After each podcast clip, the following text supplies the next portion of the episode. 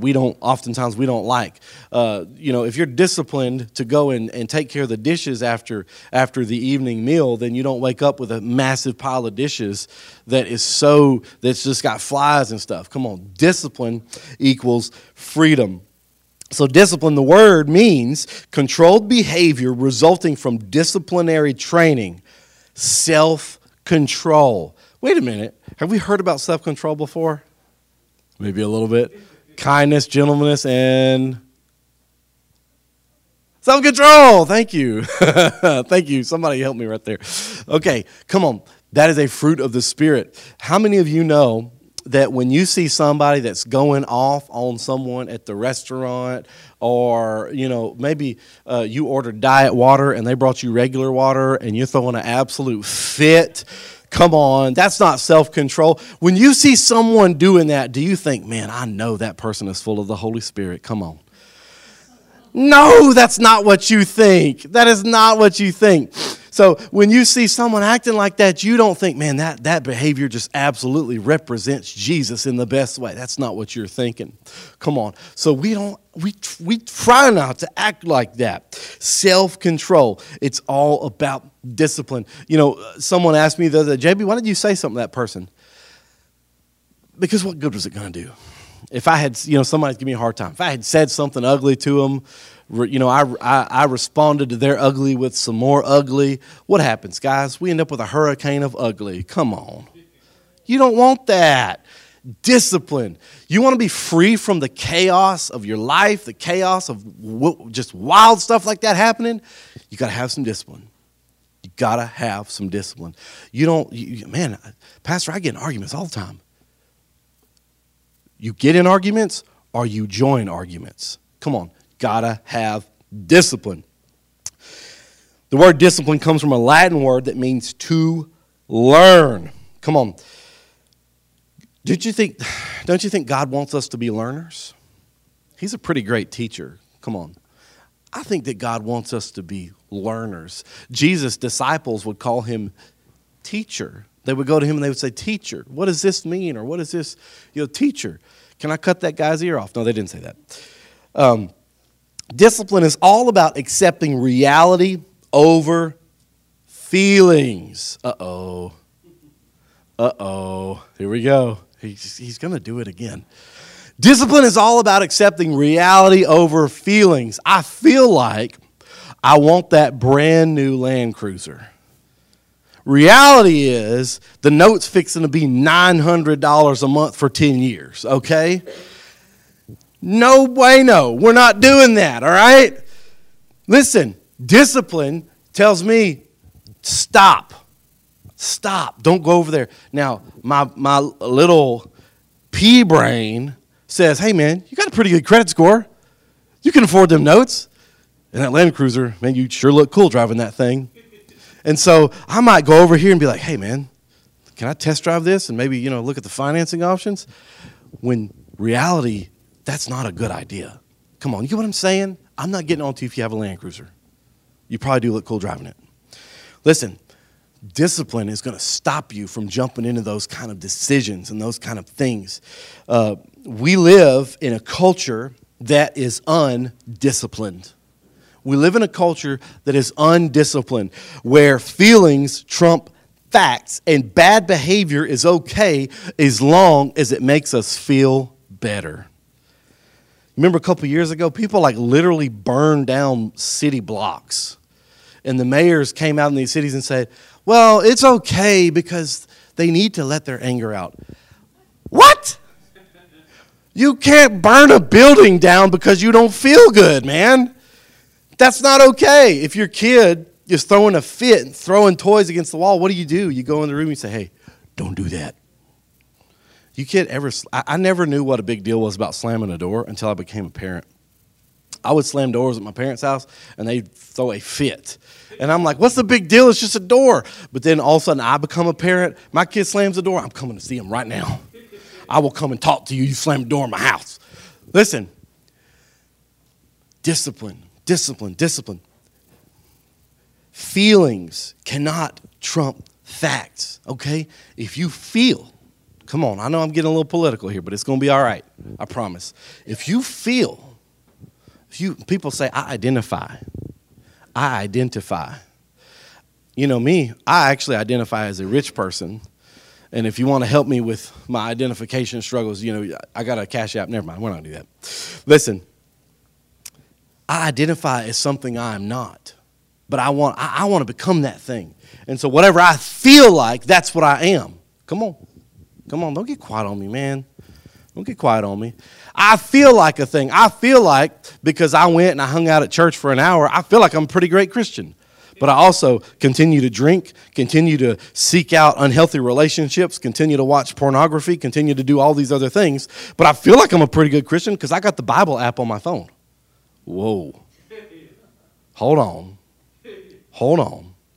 Just because you feel a certain way doesn't mean that that's the truth. Just because you feel a certain way about something, just because a light is yellow, does not mean that you should fast and furious try to run that thing. Because it's, it's going to turn red. Don't be looking. I saw some of y'all looked. Let me help you with this. Jesus wants disciples, not divas. Come on. Jesus wants people that follow him and that give everything they have. That don't say, Well, Jesus, I feel like this. Jesus, I think. What? What? You know, he we, we, we talk about Peter a lot. Jesus said, Peter, you're going to deny me three times. Peter said, No, I'm not. I'm not going to do that, Jesus. What did he do, church? He turned around and did it and then he was ashamed. Jesus wants people that follow him, that give everything they've got. Come on, we sang it this morning. You are worthy of it all. Jesus wants disciples. Come on, Jesus people that give everything they've got. That means every feeling. If you've got a feeling and you say, hmm, I'm kind of feeling this thing, and I know it's not a God feeling. I know it's not a it, it's not a God feeling, but it feels like a good feeling.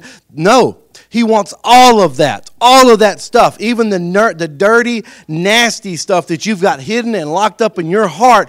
Jesus wants all of it. Somebody should have said amen on that. Come on. If you don't believe that, we got to go back to Sunday school. Jesus wants all of it. He wants all of us, not just Sunday us. He wants all of us, not just I just listened to the greatest worship song and I feel so good. Wow, I'm such a good Christian. No, Jesus wants all of us. He wants the I just failed us. He wants the I'm hurt us. He wants the I'm mad. He wants the I feel like a loser. He wants the us that says, I don't even feel like a Christian anymore. He wants the us that says, I have messed up so much that I don't even want to try anymore. That's the us that Jesus wants. Come on, you with me this morning? Are you with me this? Because some of you guys, and listen, a lot of times when we're, we're up here preaching, we'll say, hey, I know a lot of you aren't dealing with this. And so think about somebody that is, or think about what. No, I'm talking to the people in this room this morning. I'm talking to the, the people that are in these blue chairs this morning because you have dealt with this. You have had those days and you've had those weeks where you just thought, man, I stink. I stink. I'm no good. I'm not a good, maybe I'm not even a Christian. Maybe I don't even believe in Jesus anymore. You've probably all felt like that. You may have felt like it this week. That is the you that Jesus wants the most. That is the you. That's the version of you that he wants the most. He wants all of us. So let's look at our verse this morning. Mark 8. We're going we're going to start at 34. It says, and calling the crowd, and my version is different than the version on the screen. It says, and calling the crowd to him with his disciples, he said to them, If anyone would come after me, would follow me, let him deny himself and take up his cross and follow me. For whoever would save his life will lose it, but whoever loses his life for my sake and the gospel's will save it. For what does it profit a man to gain the whole world and forfeit his soul?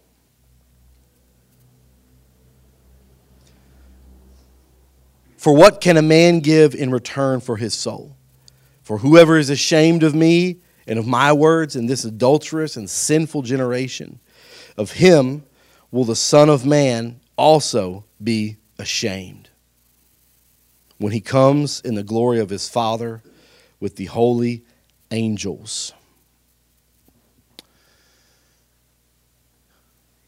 Jesus wants it all. And when he spoke to his disciples, he used this example. This was a very relevant illustration.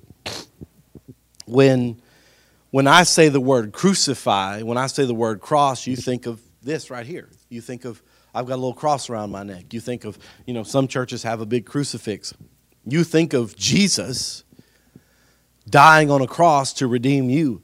But when Jesus said this to his disciples, they did not think of that because they were not aware of what was happening. What they thought of was a shameful and torturous way to die. You see, the Romans, they crucified people. And they would line, in fact, there was a rebellion, and they crucified all the rebels down miles of this road. And so that anyone that came to the city would pass by these dying, tortured people. And then when they died, they would pass by these rotting corpses. Why? To instill fear into the hearts of, of the people. And so Jesus described, he said, Guys, if you want to follow me, you better get ready to crucify everything about yourself. And that was a big deal. That was a big deal. For us, we might say something like, You better get ready to get canceled you better get ready for your life to get turned upside down and lose your job and, and be, you know, kicked out of the out of the city and kicked out of out of society. That's what he told them. Why? Why? Because Jesus doesn't want people that are just Sunday believers. Jesus doesn't want people, come on, community church, I'm talking to you this morning. Jesus doesn't want people that just know his name. He wants people that believe in him. He wants people that believe. And let me tell you something. When I've got a problem, I don't want to call somebody that just knows the name Jesus. I don't want to call someone that says, Yeah, bro, hey, I got the number to the 700 club. No, I want somebody that's going to pray with me right then. Right then. I want somebody that doesn't just know the name Jesus, but knows him and believes in him intimately. Come on. And so this is what he's talking about. So deny yourself Give up all the things about yourself. Give up your arrogance. Give up your education. Give up all those things. give it all to me. Then, then you become a follower. Then you become a follower of Jesus. Here's the thing, guys. I don't want you to be a halfway follower. I don't want you to just follow on Sunday and then about halfway through Monday, you're like, you know what? I just really haven't done well this week. I'll just, I'll start over next week. Come on. That's for diets. This is real life. And more than even just this is real life, this is your soul. This is eternity. This is someone else's soul we're talking about. Guys, Jesus doesn't need Sunday Sunday people. He needs people on Monday. He needs people on Thursday. He needs people on Wednesday. Come on. In the midst of all those things and, and all the things that people face, Jesus doesn't need someone that's going to say, Well, you know, I'm a Christian, but no buts. No buts. Don't ever let me hear you say that. I'm a Christian, but. No, you're not. You either are or you're not. You good? you either are or you're not. Come on, church. I know I'm preaching kind of hard this morning, but this is so serious because without the discipline to give up all of ourself, without the discipline to give up on, on the attitude and the anxiety that we have, we cannot fully embrace Jesus. And Jesus cannot do what he wants to do in our lives and in our hearts until we do that. And so you may be in here this morning and you say, you know, Pastor, I, have been frustrated about some things. I want to be, you know, I want to do this, I want to do that. And I want you to, I want you to follow the, the purpose and the call that God has on your life. But it's not going to happen, church family, until you give yourself over to Him. Amen? Amen? Amen? Come on. So I want to close with one, with one, one thing. And this convicted me.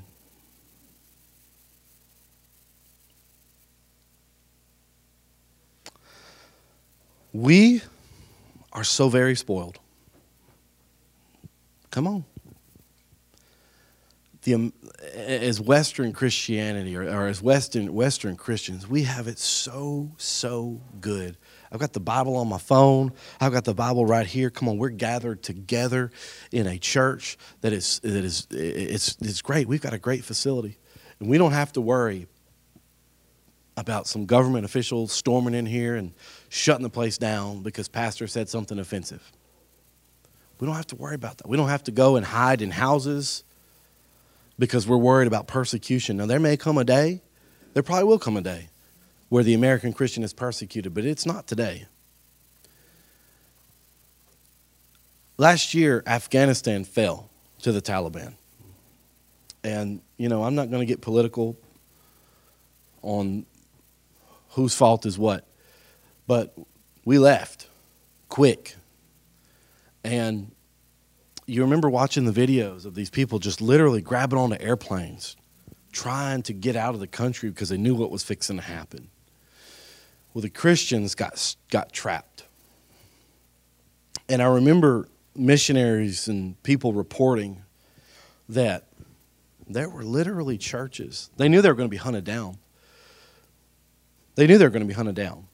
Because in Islam, you can't be you can't tolerate a Christian. A Christian can tolerate a Muslim, a Christian can tolerate a Buddhist, and we pray for them and we hope that they come to know Jesus, but we don't go out and try to hurt them. But there are other religions that don't do that. And so I remember there was a call, a conference call, where this pastor called and she was locked in a church with her congregation and they said, Pastor, you know, we, we don't know what to do. These American Christians were talking to her, and they said, We don't know what to do. We don't know what to do. And she said, We're going to wait. They're coming. We're just going to wait here, and we'll all die together.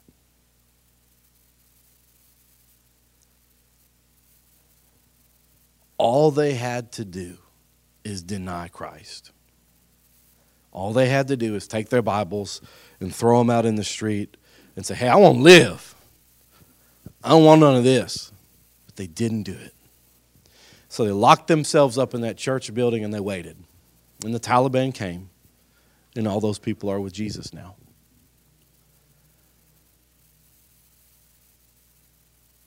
And let me tell you what just convicts my soul. We we can't even give up saying a cuss word we can't even give up watching a show that's got nasty stuff in it because, well, I mean, is it that big of a deal? But these people locked themselves in a church and waited for death.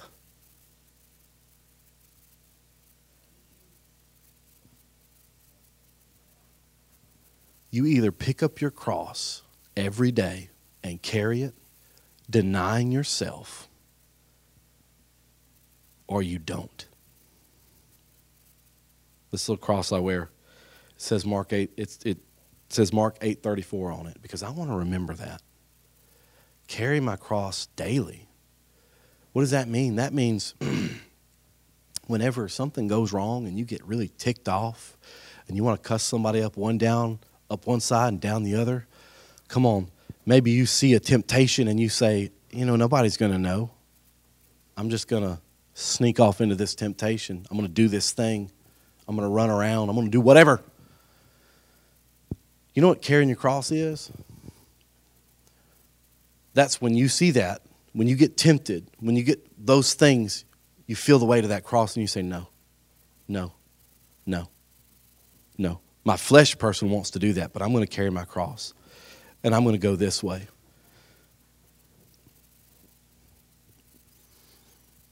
Or you can be like a lot of folks, and when temptation arises, maybe you, you know, I'm not gonna, I'm not gonna start naming off sins, but there's something you face, and hmm, That looks nice. That looks pleasurable to myself. Let me let me lay my cross down real quick. Okay, you good? Stay there. And then you go and indulge. You know what Ecclesiastes 2 1 says? Solomon, who a lot of people attribute as the uh, call the wisest person who ever lived. King Solomon. He wrote Proverbs and he wrote Ecclesiastes. Ecclesiastes 2 1 says, I tried self indulgence. I tried self pleasure. I tried to, to embrace the pleasure that I could bring myself, and it was meaningless. It was meaningless. Church family, when we wrap ourselves up in this flesh and we just embrace the things that we want to do, the decisions we want to make, it is meaningless. But if we can carry that cross, and it gets heavy, come on, you know what I'm talking about. Some of you warriors that have been through a lot more than I have, you could tell me, you could tell stories about how heavy that cross got. But you didn't lay it down. You kept it. Those splinters dug into you. You got exhausted, but you held on. How? Because Jesus gives us strength. Jesus gives us strength to hold on. Come on. It's a little bit heavy today as we're, as, we're finishing up. We're about to pray. A little bit heavy today. But I want to be real with you guys. I don't want anyone in this church walking around thinking, I can just do whatever I want, man. God's cool with that. No, Jesus says, deny yourself. The more disciplined we can be, I feel like the closer we can be to Christ. The more disciplined we can be in the way that we behave and conduct ourselves, I think it makes a lot of things easier. That chaos just begins to go away. That is an antidote to chaos. So, what does Jesus want? We're going to close with this. So, if you'll stand with me, I want to pray. And, and I'm not going to I'm not going to ask you to come to the altar because I want everybody to pray with me on this one. Because I think that no matter if you've been following Jesus for 40 years or 4 minutes, I think that we can get we can desire to be closer. We can desire to be better at carrying that cross and pushing away the temptations and desires of the flesh, the things that, that drive a wedge between us and Jesus. So, what does Jesus want from us? All of us. That's what he wants. Jesus doesn't want followers that just kind of try. Jesus wants passionate people that are available.